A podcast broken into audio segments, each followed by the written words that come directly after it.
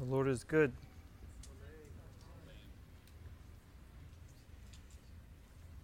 Shabbat Shalom.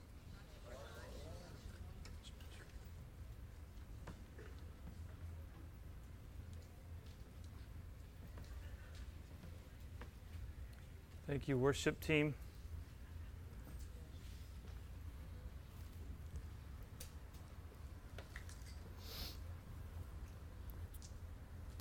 What's the Lord doing with us? Wonderful things.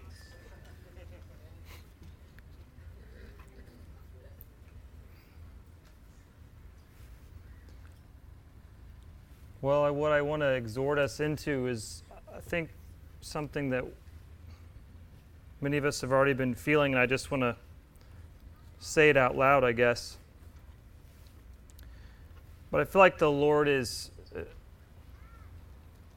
wants us to step into uh, this corporate identity of intercession. So we all have individual identities, and we're pretty good at those in the sense that we're Westerners, right? So we think our individu- individuality is really important. And it is. And yet, there's this whole corporate identity that most people don't even realize that they have. In fact, what happens sometimes is that people begin to study uh, about the importance of uh, Israel or Hebraic thinking, and something strange happens because they become like anti Greek. As if Greek thinking and Greek rationality and individuality is bad, but did you know that it's not? That's a fallacy. Did you know that? It's a fallacy. So what people do is they like they swing out of this individuality, but what we don't realize is that it's not just this corporate identity in reality, but when you look at a Hebraic reality, it's actually this amazing combination of both. A biblical identity values the individual, is very rational, but then also includes this corporate identity. This is why people who start studying their Hebrew roots, if they isolate and divide and it leads to, to separation, you don't get the importance of Israel. To get Israel, you have to realize the corporate identity that God is inviting, inviting all the nations into through Israel. That's why the new covenant text is made with this corporate body of Israel. So you don't get Israel just because you're studying Jewish roots. You have to step into this corporate identity. I'm hearing crickets. And so God wants us to step into this corporate identity, and specifically, this is what's happening. You can already sense it in the last several weeks and really further, but it's, it's this corporate identity of intercession that He wants us to take a hold of, to embrace. Because you don't, you can't reach your fullness in God if you don't recognize and step into your corporate identity. So no condemnation. I mean, the Lord was, His presence is so peaceful this morning. It's about repentance, but it's very clean, right?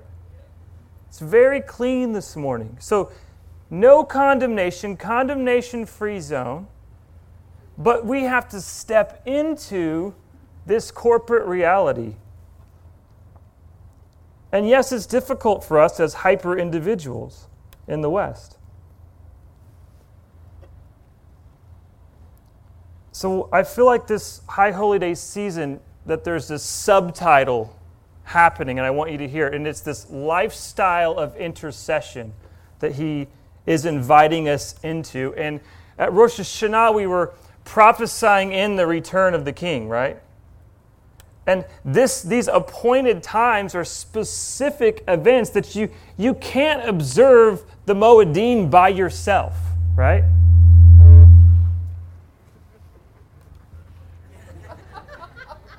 That was God, I guess. Right? People often come and they talk about Sabbath. How do I observe Sabbath? Well, how do you observe Sabbath by yourself? How do you uh, blast the shofar by yourself, right? How do you do the Day of Atonement, Yom Kippur, by yourself? Sukkot, the wedding supper of the Lamb. Can you go to a wedding by yourself? It's not a wedding, is it? So these are corporate events. They're not just another event on the calendar.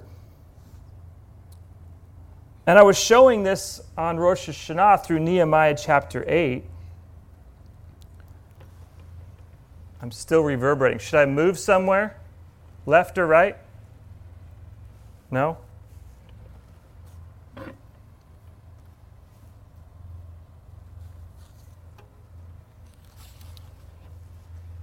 You know, Yeshua has a, a model for us, and, and Dylan was talking about this in his Darash. He was talking about how we see it in Romans chapter 8 that Yeshua dies, Yeshua is resurrected, he ascends into heaven, and then it says that he's interceding on our behalf. And a few months ago, Asher Intrater did a teaching video about this, and he was saying that, do you know what that means? That means that for the last 2,000 years, the main thing that Yeshua has been doing is interceding on your behalf, on the behalf of humanity. Who wants to be like Yeshua? The main thing Yeshua has been doing for 2,000 years is interceding for humanity. And that same section in Romans 8 talks about us being conformed to his image. So, this is a part of your identity. We have to step into this. We have to become like him and step into this intercessory reality that is Yeshua. This is who he is. And so, in some sense, we're end time prophets. Corporately speaking, you are an end time prophet. Now, how many of you see yourself as an end time prophet? We got one in the back, two, three. Okay, but corporately, remember you have two identities. You have an individual identity. You may be, there are different gift sets that we all have shepherd, teacher, intercessor, maybe, maybe not. Corporately, you are an end time prophet. We have to start seeing ourselves that corporately we are end time prophets, and you could also say priests. Because what do prophets and priests mainly do? They make intercession on behalf of the people. That's our calling. Who is our great high priest?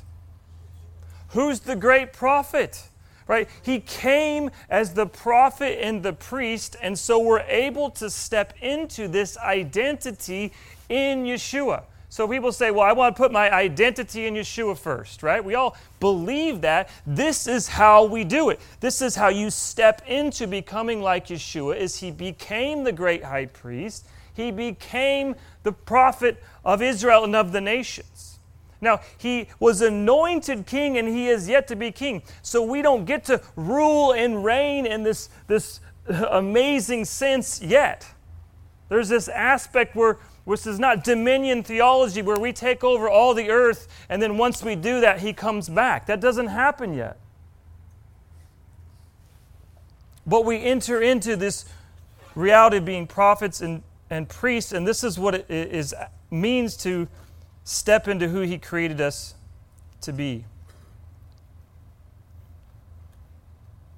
Another way to look at it is it's about your, your identity.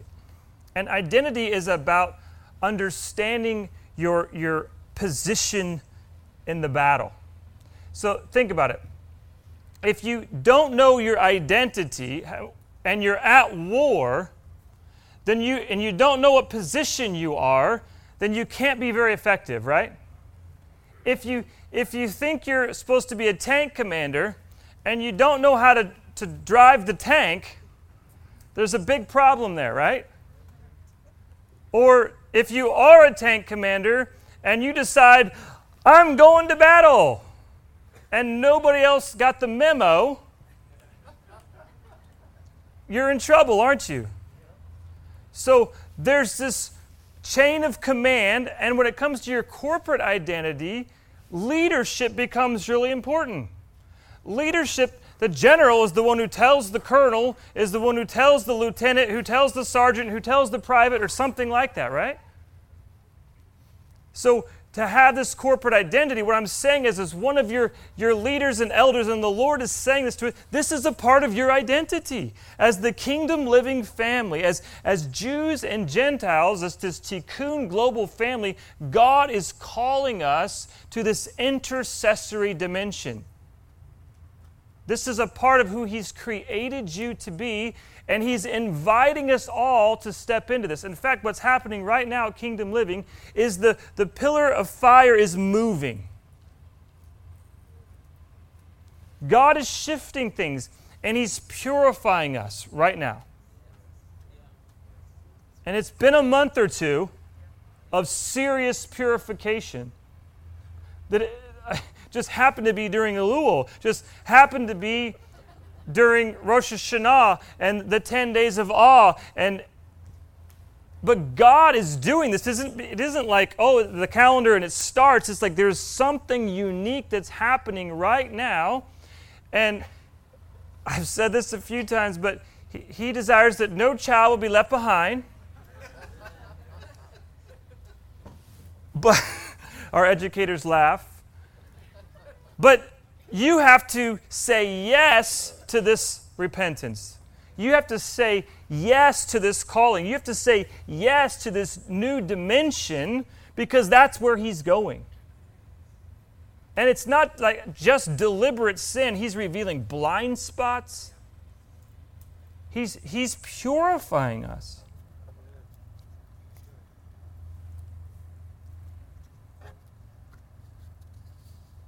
Revelation 22, he says, The Ruach and the bride say, Come. And let the one who hears say, Come. Let the one who is thirsty come. Let the one who wishes freely take the water of life. This is our corporate identity. Where the bride, unified with the Spirit here, is doing what? Prophesying in the way to the living water. This is interceding on behalf of Israel and the nations. This is this, this cry for Hoshiana. We're to prophesy in. What do prophets do? Prophets call people to covenantal faithfulness. That's what prophets do. So we're calling the people of God to a higher level of covenantal faithfulness. We're calling people who don't know God to a covenant faithfulness relationship. So that's why we're prophesying in his return. And that's the second aspect of this. Uh, the Spirit and the bride say, Come, right? We're also saying, Bo Yeshua, unified as a bride and unified with the Ruach HaKodesh. So we're interceding for the lost, and we're interceding for his return, which is exactly what the Lord's doing right now. Like I said, I'm just saying out loud what I feel like the Lord is already doing. This isn't like, we need to do this. This is He's doing this, and I want us to recognize it and embrace it as a part of our identity and who He's called us to be. Because do you know you'll be more satisfied in Him? You'll be more joyful in Him when you step into who He's created you to be. And that's why participating in the fall holy days is such a big deal because these are corporate prophetic acts, right? They're not just another meeting and we come and it's like, oh, that was neat. That's in the Bible right? These are prophetic acts. We have to come prepared. That's why a few weeks ago, Rich was saying one of the biggest things that you can do as a member of Kingdom Living is show up. Show up. Why? I mean, think about it. this is so opposed. If you're Satan, and you know you're not, hallelujah.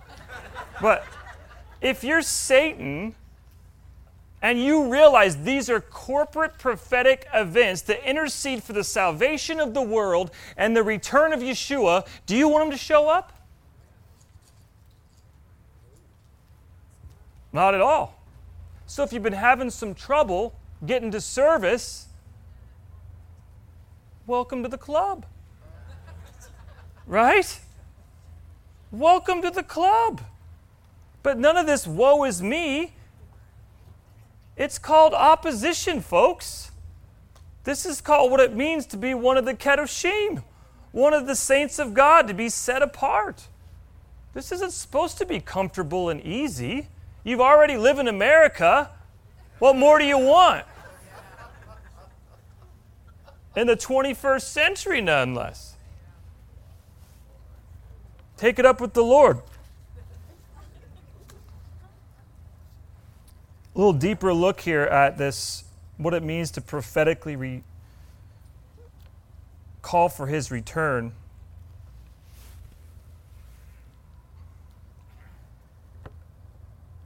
we were singing Hoshiana. And I want us to get this.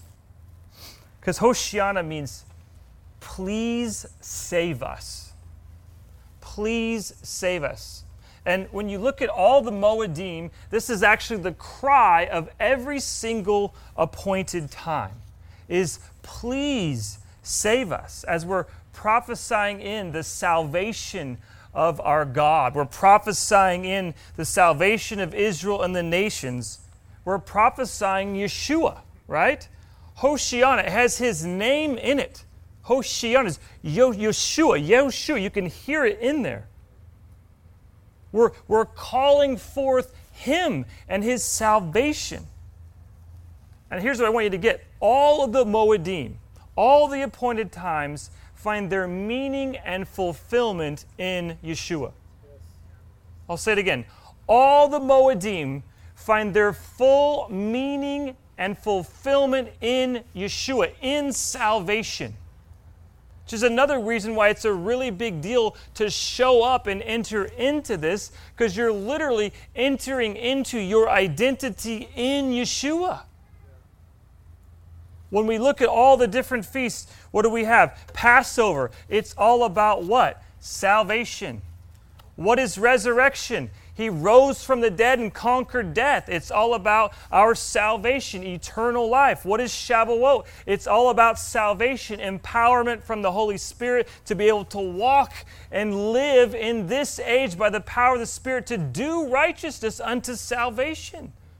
What is the Feast of Trumpets? It's this blowing that the fact that the kingdom is coming to the earth, that Yeshua and salvation are coming to the earth. What is Yom Kippur? Yom Kippur is this day where he atones the earth and he brings judgment unto salvation for all the Kedoshim. And what is Sukkot? It's the celebration of all this salvation. This is the wedding supper of the Lamb, of the salvation. And Shabbat is a taste of this every single week, a taste of salvation, of heaven on earth. So, this every aspect of the, the fullness of the Moedim have to do with Yeshua and his salvation. So, it's not about being under the law or something like that, it's about being in Yeshua. It's this privilege. And if you're taking on this identity as a messianic con- as a member of our congregation, you're stepping into this. Hallelujah.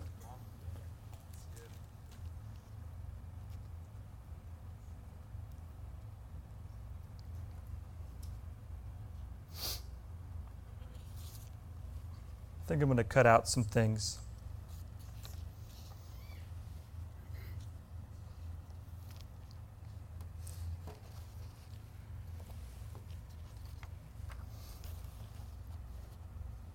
When Yeshua comes in on Palm Sunday, they're, they're waving the palm branches, if you remember.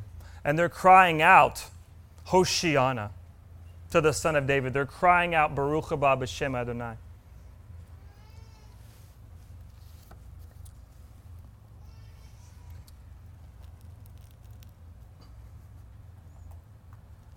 Well, the problem there is they're, they're wanting his salvation. They're, they're, they're proclaiming his kingship. They're, they're asking for him to save them from their enemies, right?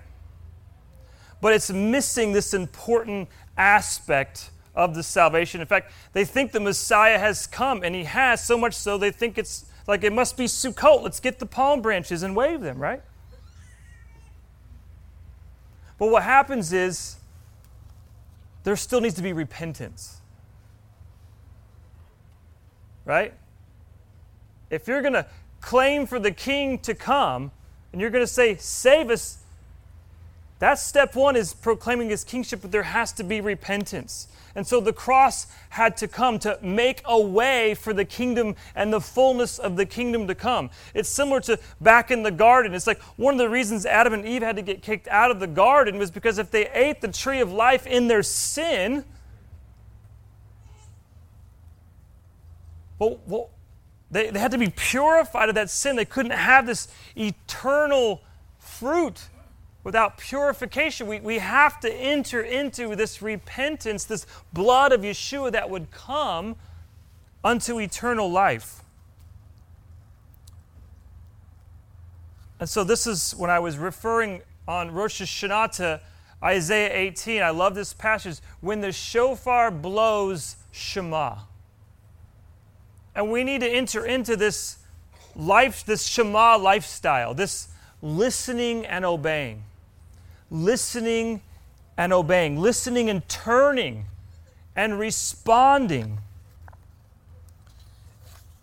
Because what happens in Nehemiah that I skipped over briefly was the fact that when they opened up the Torah scrolls, they began to grieve and they began to weep for their sin. Because this proclamation of the king leads to repentance. And right now, we're, we're in the midst of the, the days of awe, which are also known as the days of judgment. And we want to be judged for good, not for evil, right? But here's what happens when we pledge our allegiance to the king, it requires this deeper repentance. It's not just a, all right, let's pledge allegiance to the king. There it is. He's like, okay, Shema, now listen and obey me. If you want to be a part of my kingdom, you need to listen and you need to obey. If you love me, you will obey my commandments. So listen and obey. And we have to grieve for our sin when we listen to him and he brings that conviction to us. And we need to create systems in our life that people will point out our blind spots. Because it's not enough to just think that you on your own will be able to do this. There's no example of that in Scripture. It's a corporate. Israel is this example of a corporate identity. They were they're led corporately by leadership, earthly leadership, and there's, they're coming together in the name of God, representing His kingdom on the earth. But I want to point out this passage because I, I feel like we, we need to step into this a little bit. Zechariah chapter 12, verse 10. And this is this end time mourning for their sin. It says, Then I will pour out on the house of David and the inhabitants of Jerusalem a spirit of grace and supplication. When they look toward me, whom they pierced, they will mourn for him as one mourns for an only son, and grieve bitterly for him as one grieves for a firstborn. So, what happens here, remember, this is at the end of the age. And that the king is coming, but that true repentance leads to mourning and grieving for your sin. In fact, if you think about it, it says that they look upon him whom they pierced, but the Jewish people actually didn't kill Yeshua.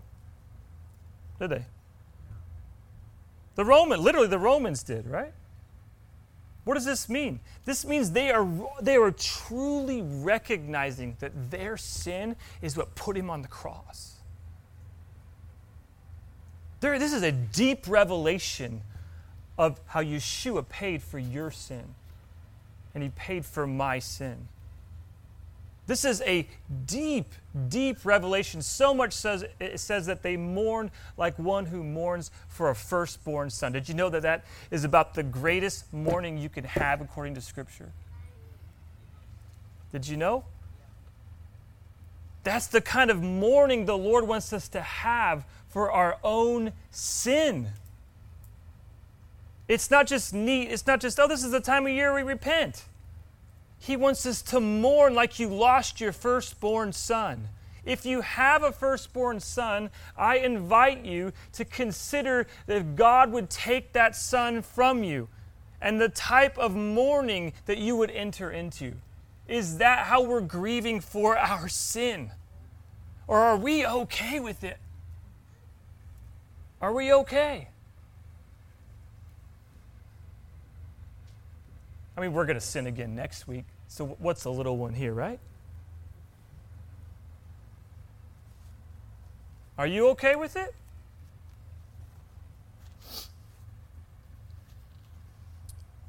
To be end time prophets, we have to act and live like end time prophets.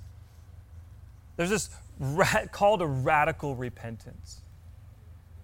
It's a radical lifestyle. We're, we're called to be part of this radical remnant. Have you sensed it? How you're getting more and more radical compared to the world out there? Join the club. This is that's good.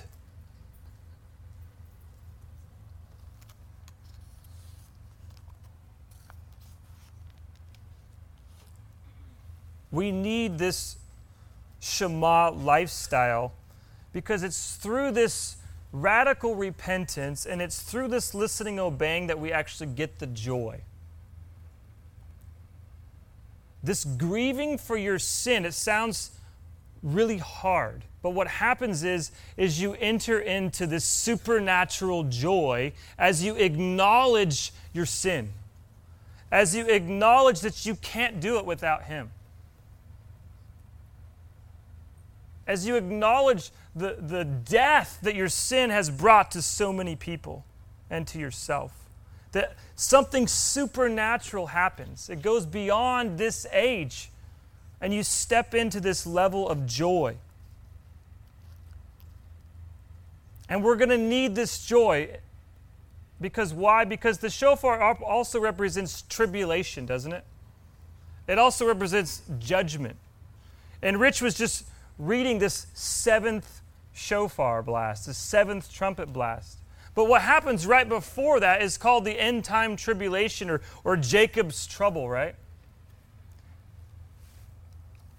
And if we don't have this, this confidence in our Lord, if we don't have this joy as our strength in the midst of the suffering and the pain and the trials, we're going to struggle. In fact, Asher Intrater was talking about this a few months ago too. He was saying how that this pre-tribulation rapture theology is one of the greatest deceptions in the church right now. And the reason is is because it, we're going to start looking around and seeing all this trouble. You're like, how could God do that? And we're going to begin, if we believe in that, to, to what? Question his goodness. Remember, Rich was imparting that to us a few weeks ago that we have to trust uh, in a hundred, he is a hundred percent good. Because when you look at the, the fifth trumpet,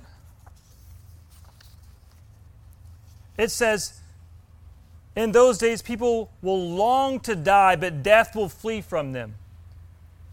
That's the fifth trumpet. The sixth trumpet is a third of mankind will be killed.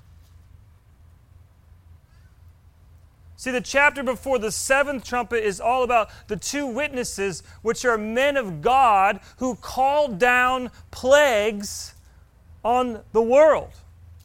Judgment on the world. God is doing this. It's, it's like Moses and Aaron, they're worldwide plagues.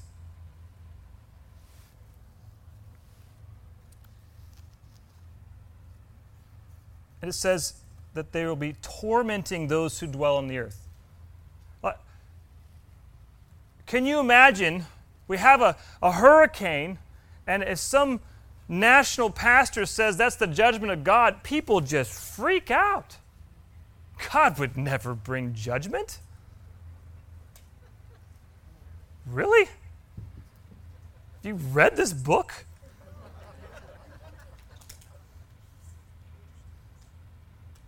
Right? There's going to be, uh, we have to talk about the judgment. The shofar has to do with the tribulation as well. It's not a fun topic, I get it. But this is the time right now. We're in the 10 days of judgment right now. This is on the calendar when it will almost assuredly be happening. And if we are alive, if we aren't secure in His joy, if we're not secure in Him, we're going to struggle when we see these prophets of God calling down death on other people. Who are you to judge?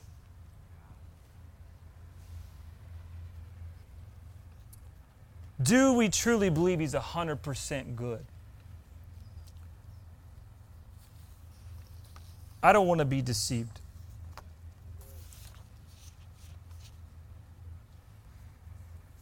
So,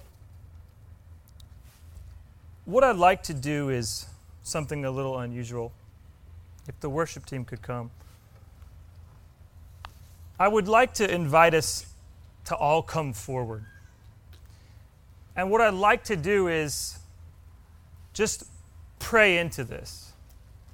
I want us to pray into receiving this corporate identity as end time intercessors. Did you know that just down the street, Mike Bickle and IHOP, they're trying to raise up, true story, 100 million intercessors for Israel. Have you heard this? A hundred million intercessors for Israel. Now, I'm not saying that we're called to do this full full time, 24 7 prayer. That's not what I'm inviting us into. I'm inviting us into a holistic lifestyle of intercession. You can still have a job, you can still have a family, but we can enter into this corporate identity as intercessors on behalf of Israel and the nations. And that's what I want to invite us into. And I believe the Lord wants to release joy to do that. He wants to strengthen us to do that. But He also wants to call us to this greater level of repentance. So if you're willing to step into that and receive this, I would ask you to come forward now. I want us to step into this Shema lifestyle where we, we're constantly listening and obeying, we're constantly listening and interceding for what God would have us to intercede for.